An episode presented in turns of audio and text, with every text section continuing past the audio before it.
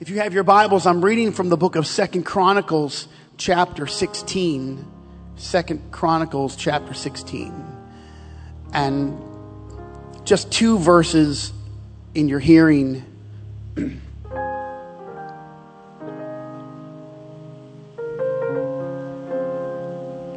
We'll read verse 37 and 38.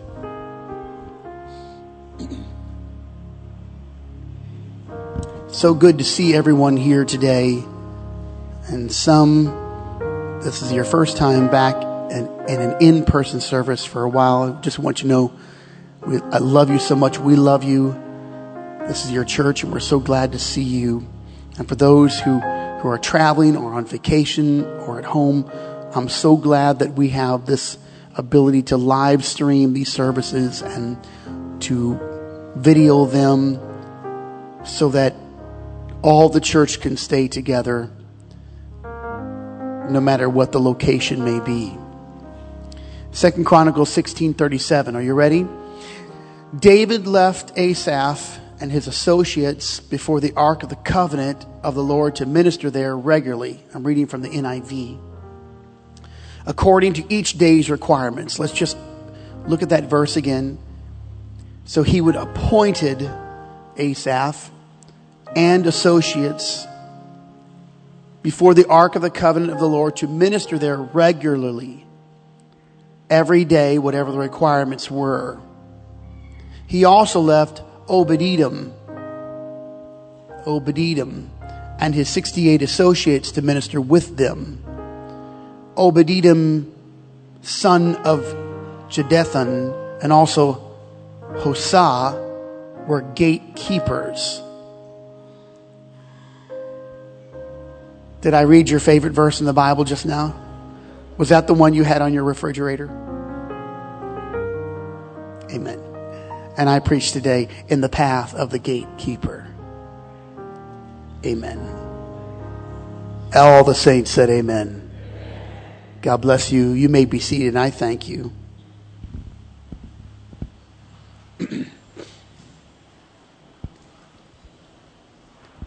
Looking back, I suppose that some things can never be replaced.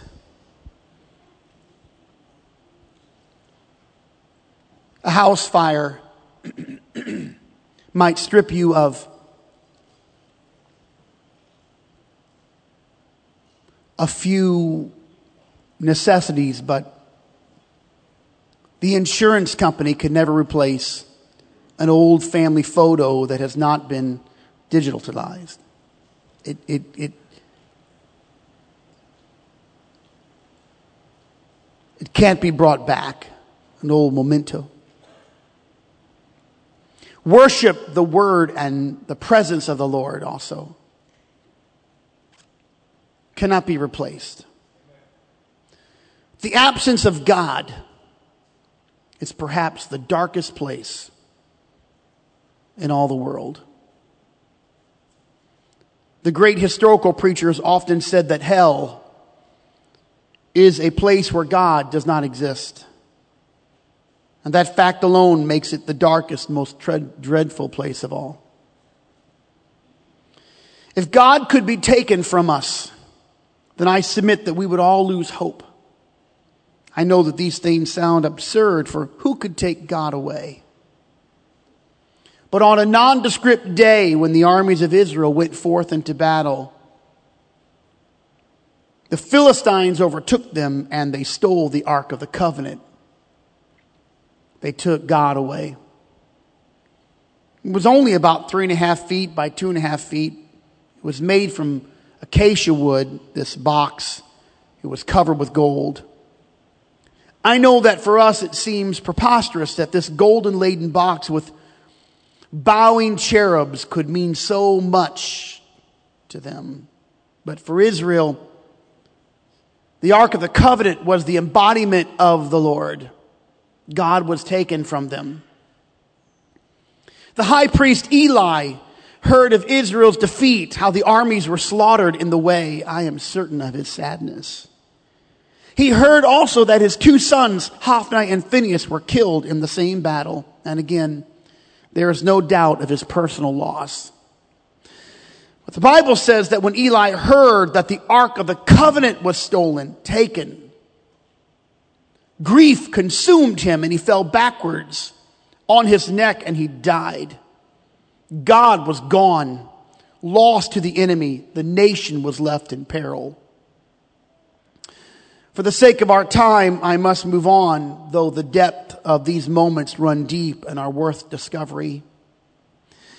Eli will leave a much younger man in charge, Samuel. Samuel would come to lead the nation. He will do what no man had done before him or since. As time passed and Israel clamored for a king, God will relent. Samuel feels marginalized by the demand of the people. King Saul will emerge to lead the nation. Did not take long before this king fell headlong into the shallow pools of arrogance. King Saul began well, but he had a character flaw that crippled his leadership.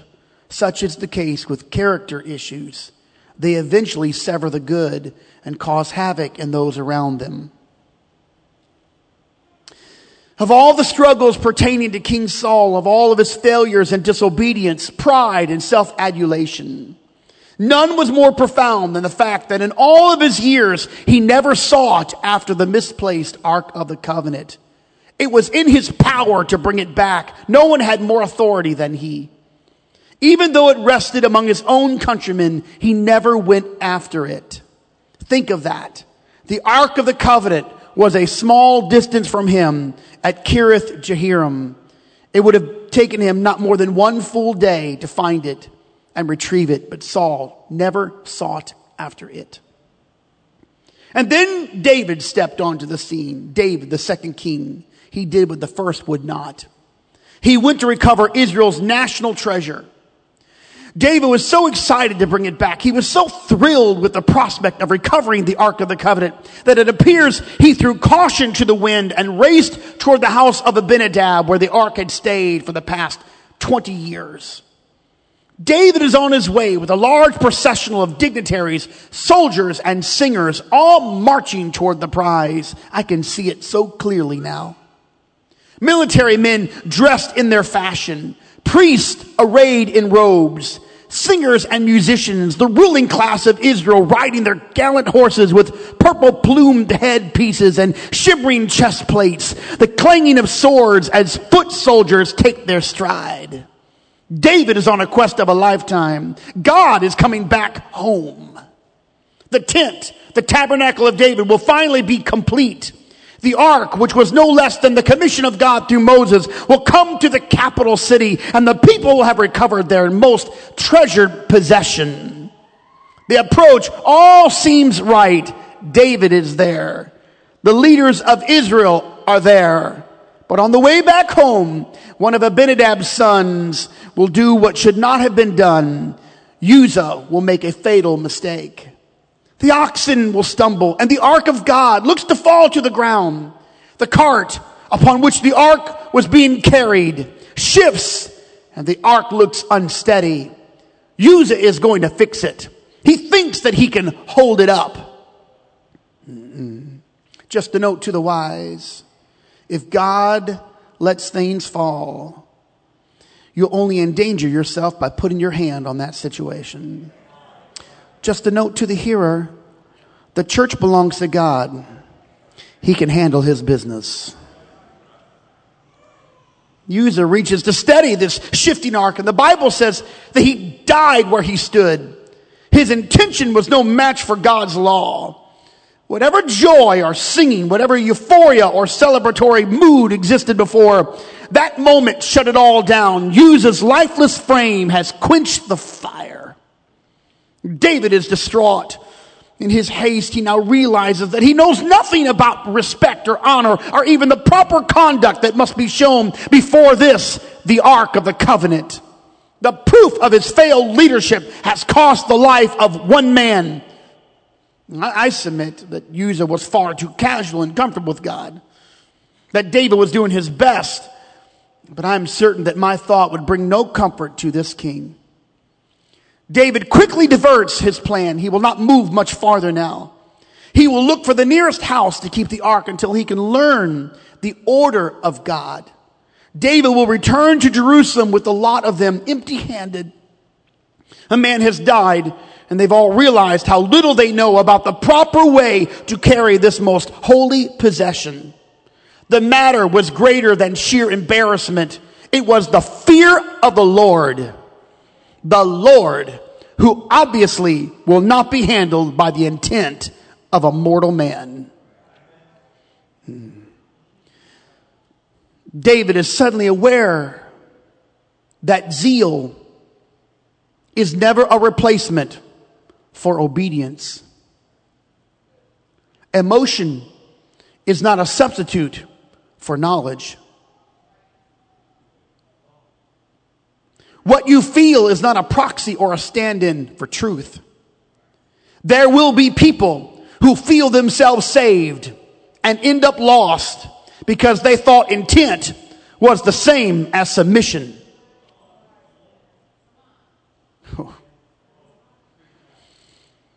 David must make a quick decision. Take note. This is an unplanned, unrehearsed moment. Leave it and learn. The order is leave it and learn. There's a house close by. David moves towards it. He knocks on the door, and a man named Obed-Edom. Strange is that name, Obed-Edom, the servant of Edom. Hmm. Opens the door as the ark awaits his invitation. I can only imagine that the entire caravan lurks behind the king and the golden, golden, this glowing golden box as Obed-Edom is given a choice to allow the ark to stay at his home. It's dreadful and bewildering. It's awesome and breathtaking. The order of God through Moses will abide in the house of Obed-Edom while David returns to Jerusalem to study the proper way to carry God. David needed to know how to treat the mercy seat where the cloud rested and where a thousand years of blood sacrifice was sprinkled only to be consumed by the I am that I am. The ancient of days that spoke the galaxies into existence and who appeared to the people in a pillar of fire and by cloud and so much more. It was no trivial matter. But for the moment, the ark remained in the house of Obed-Edom. God sat in Obed-Edom's house for three months, 90 days. 90 life changing days, three months of pure heaven. The Bible says that God blessed Obed-Edom and his entire household. We do not know the condition of Obed-Edom before the ark. We are not told of the status of his home, his flocks, his crops, or his marriage.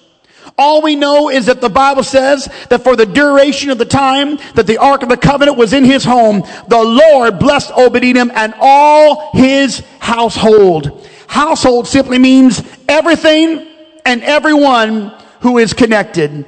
All of it was blessed.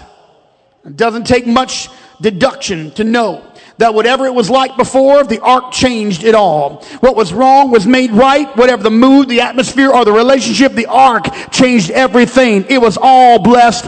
It was an emphatic blessing. Please allow me long enough to pause to say, I'm looking for an emphatic blessing. That's the kind of blessing that's so apparent, there's no way to hide it. Everybody knows about it. I'm looking for the sure hand of the Lord God Almighty to rest upon my life.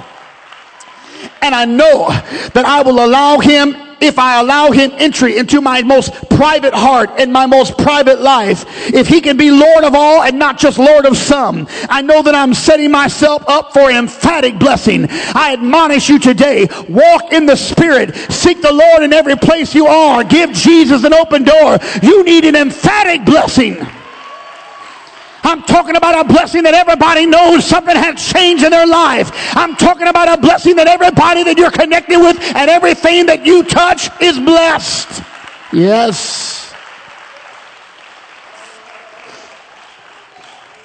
Obed-Edom did just that and it became the difference between day and night. God was the difference between the mundane and the astonishing. Everyone knew it. Everyone could see it. Emphatic. There's no doubt that Obed-Edom was living with supernatural favor. And I've rested on that verse so many times that it is a good place to stop. I almost feel compelled just to stop right now. But I'm led by the Spirit to bring you a few steps further. David will come back for the ark, but he is not coming the same way. He is coming with reverence and order. David will return with a renewed awe for the holy things of God. Can you imagine that God would want to be treated with reverence and order?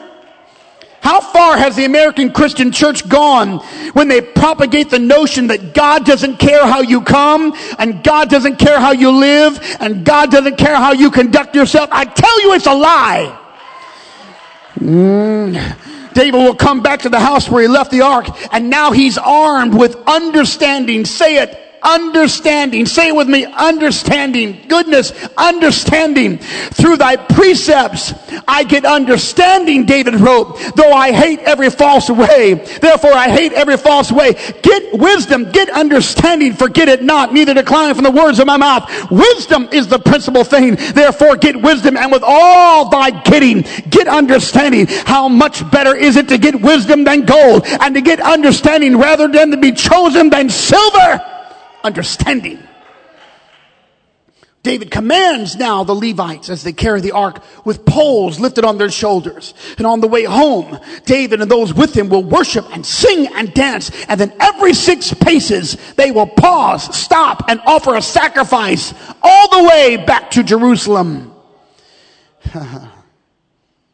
David knew that the ark was the pivotal thing in life. He knew it was pivotal to the nation. He knew where the blessing came from. In fact, David said it, and I quote from 2 Samuel 6:12, "The Lord, David said this, the Lord hath blessed the, blessed the house of Obed-Edom and all that pertaineth unto him because of the ark of God." The house changed. The household was blessed. And all, all that pertaineth unto him, all that pertaineth unto him. Obed-Edom was changed. He was changed even more. He was hooked. oh, yeah. Obed Edom didn't just let the ark go. He didn't wave goodbye to the blessing that changed his life. He was not standing at the door of his own home sending well wishes to the king and to the ark of the covenant. No, no, no. He went after it. David brought the ark to Jerusalem and Obed-Edom followed behind. And not only that, but David allowed Obed-Edom to become a gatekeeper for the ark. The King James Bible used the word porter, gatekeeper. First Chronicles joins the same narrative as 2 Samuel 6. Obed-Edom was granted the privilege to be a porter, which was a gatekeeper because Obed-Edom was addicted. And the reason was this. Are you ready? What he welcomed into his home became the passion of his whole life. You need to hear this.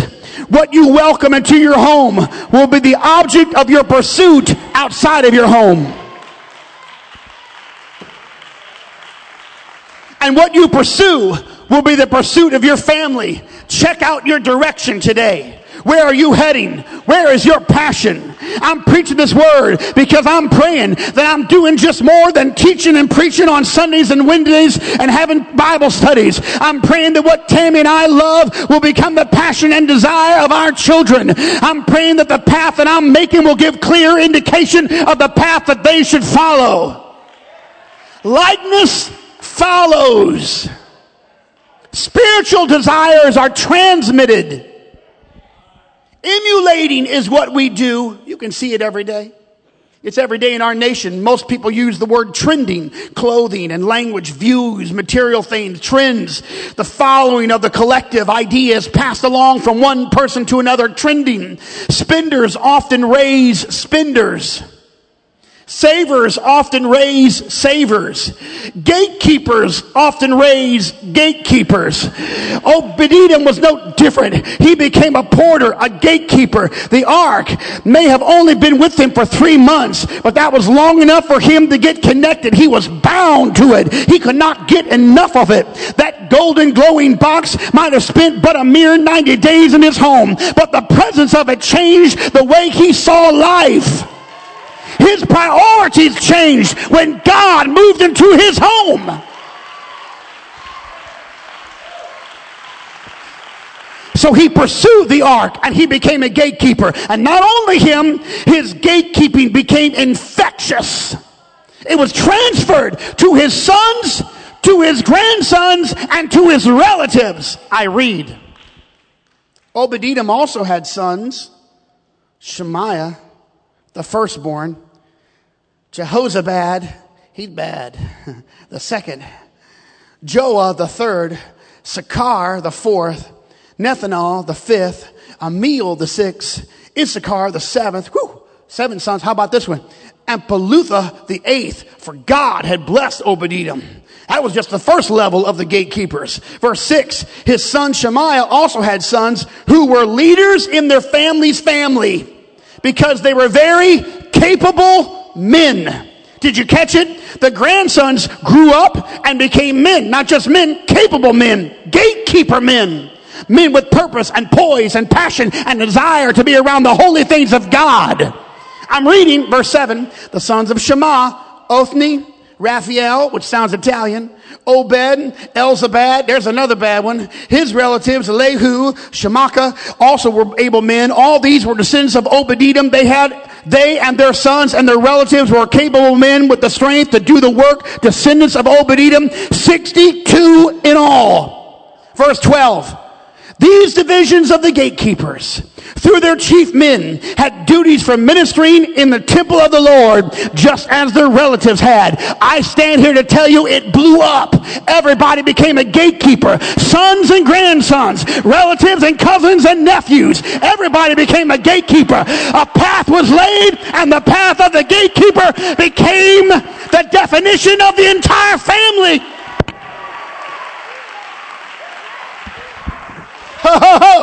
hey, when somebody becomes sold out, when someone becomes ignited or set on fire, whatever colloquial term you may use, when it happens, when there is all, when an all-out pursuit becomes realized, it becomes infectious. Fire spreads. Do we not know this by now? Fear spreads also. Fear spreads. Fear doesn't have to be facts. Fear spreads. Faith can also be transferred. Kindness. That's a wonderful thing to admit because it almost always invokes a response after its own kind. Kindness. Love and mercy are gifts that will have a return in the same portion that they're given.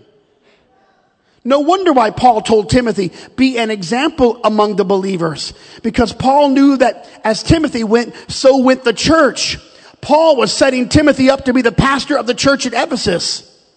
If the church of Ephesus was going to be strong on the doctrine, it would come by the way of fervency exhibited through Timothy. And Timothy was fervent in the spirit. Timothy was an outstanding pastor and leader. The church in Ephesus was, Ephesus was one of the most pivotal and important churches in all the known world. Years later, John will write the prophetic words of Jesus. He spoke about the church in Ephesus after Timothy was gone. It's found in the book of Revelation. And of course, the Lord points out their flaw. He exposed their failing point. Many have preached about what they did wrong. Thank God no one's pointing out our flaws. You can read about it about in the Bible. But when it came to truth and doctrine, when it came to fortitude and standing up for what was right, Jesus said this, I know your perseverance. I know that you cannot tolerate wicked men, that you have tested those who claim to be apostles but are not and have found them false. And I quote, you have persevered and have endured hardships for my name. You've not grown weary. The Jewish scholars called the church at Ephesus gatekeepers. because they did not allow false doctrine to penetrate their hearts and mind. They needed to recover their first love, yes, but they never lost the truth. They had some issues, yes, but they always kept their confidence in the doctrine. And the obvious reason was because Paul exampled in front of Timothy and Timothy exampled in front of the church. It was a path, a well-worn and true path. We make others after our own kind. You know that people of prayer leave a lasting impact on those around them. Prayer warriors beget prayer warriors. There are some things that are not so good. Are you ready? Negative parents produce negative children. Critics produce critics. Complainers produce complainers. But thank God, givers are still producing givers. thank God, workers are still producing workers. Servant spirits are still producing servant spirits. And it goes on and on and on. You decide. And I'll help you make that decision today. What you welcome into your home will be what you and your family pursue outside of your home. If you can't find Jesus anywhere in the side of your, your home or in the walls where you live, it'll be difficult for you to discover Him in any other place. I did not start worshiping God or praying or seeking for Him when I walked into this house today. I was looking for Him yesterday and the day before. And I know this. if he is welcomed into my home, he will be the pursuit of my family and myself outside of this home. I'll preach Paul's admonition to the whole body. I don't know who will follow, but if there is one single soul out there, then follow this when I do not feel good and there's a storm swirling in my life, I'm still anchored in the Lord. And when I have more reason to be down than to be up, I still believe that Jesus deserves my praise. I owe him my best. And the Bible says that you have breath, not strength. If you have breath, you ought to praise the Lord, not strength. If you have breath, not a good day, but if you have breath, you ought to praise God. Not if you feel like it, but if you can breathe, you ought to praise God. Be an example. Somebody ought to create a path in the footsteps of the gatekeeper.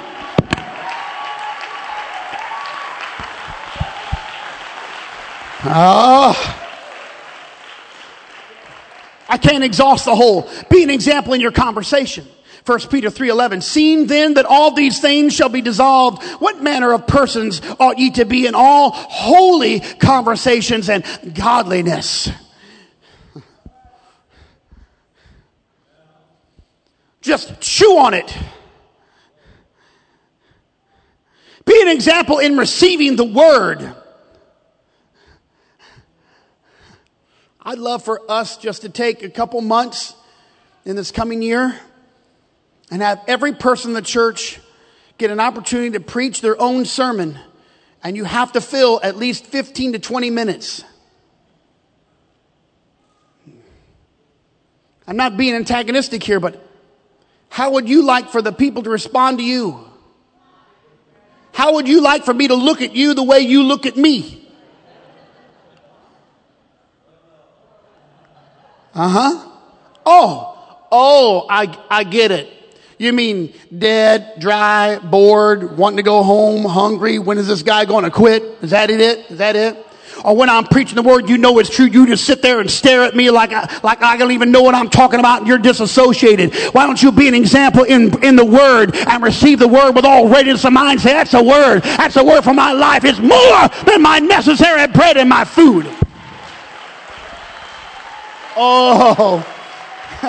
hey, I've been around this too long and I don't ever want to hear a preacher preaching about praise who didn't even clap his hands the whole time that the worship service was going on. I'm determined no matter what I'm preaching, before I get up to preach, I'm praising God. Not because of what I'm going to say, but because He deserves it.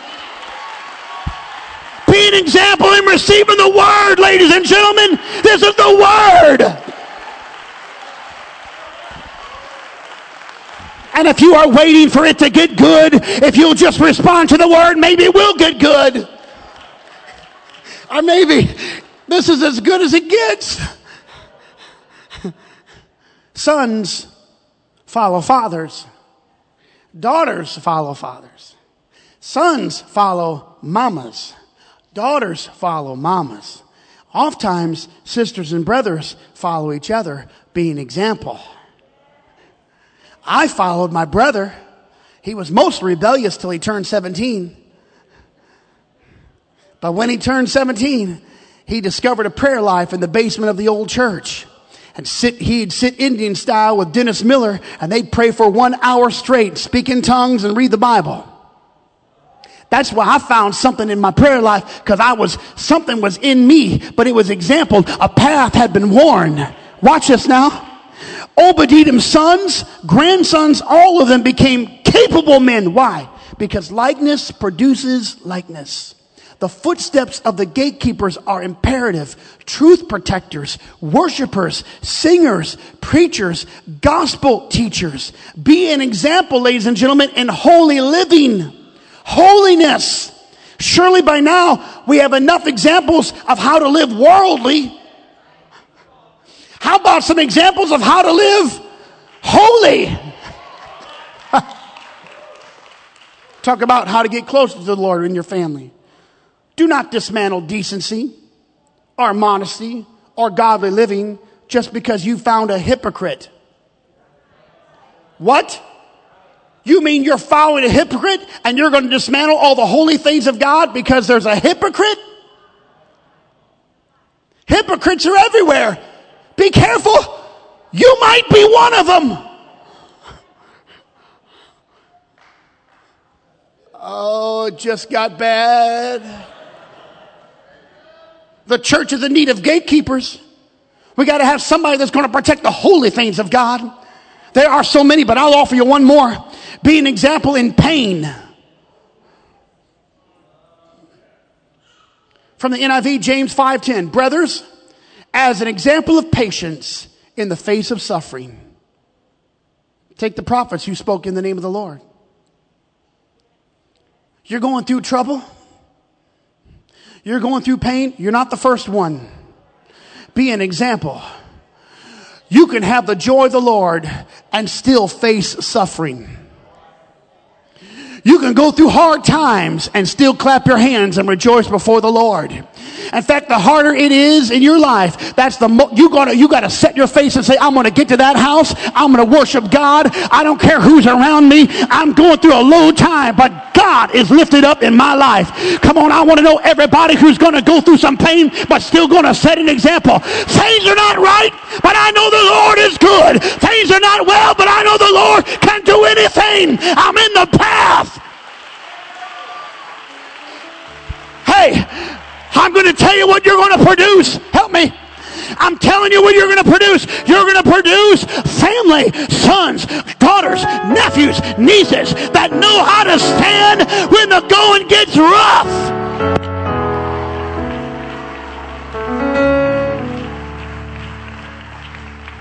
Come and stand with me now. Now I'm giving you a moment here just to exercise a little exampleship. And you're going to tell me, yeah, but Pastor, nobody's looking at me. Oh, yes, everybody's looking at you. I'm looking at you. the Lord is looking at you. And the Bible says, You are an epistle written of all men. People are reading you like a book. They're judging your God based upon how you live. And it may be very unfair to God. but if you'll get in the path of the gatekeeper, man, can you imagine if one of you if some of the couples of family, if one man or one woman decided to get on fire, you could produce 62 generations of capable men and women that would rise up and be strong in the Lord. Where are you, young person, mama, dad, and uncle? I'm calling for everybody. Can you imagine what would happen if we just propagated the gospel of Jesus Christ every day in our life? Come on, gatekeepers. Come on, protectors of truth. Come on, somebody who's going to worship.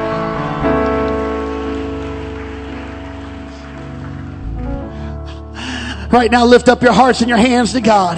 In the name of Jesus, I pray for all the people, Lord, in this house and those who are not here. I pray for everybody. Let this church family, let the great body of Jesus Christ, let it be filled with power. Let it be filled with anointing. I pray right now we would pursue you, Lord, in everything that we do. I pray right now that we would have an offspring of truth and seekers and lovers of God and lovers of holy things. In the name of Jesus, I pray. Come on, this is your time. This is your moment. This is your time to make a dedication. You got to make a statement to the Lord. This is your moment to say, I am determined. Nothing's going to shake me.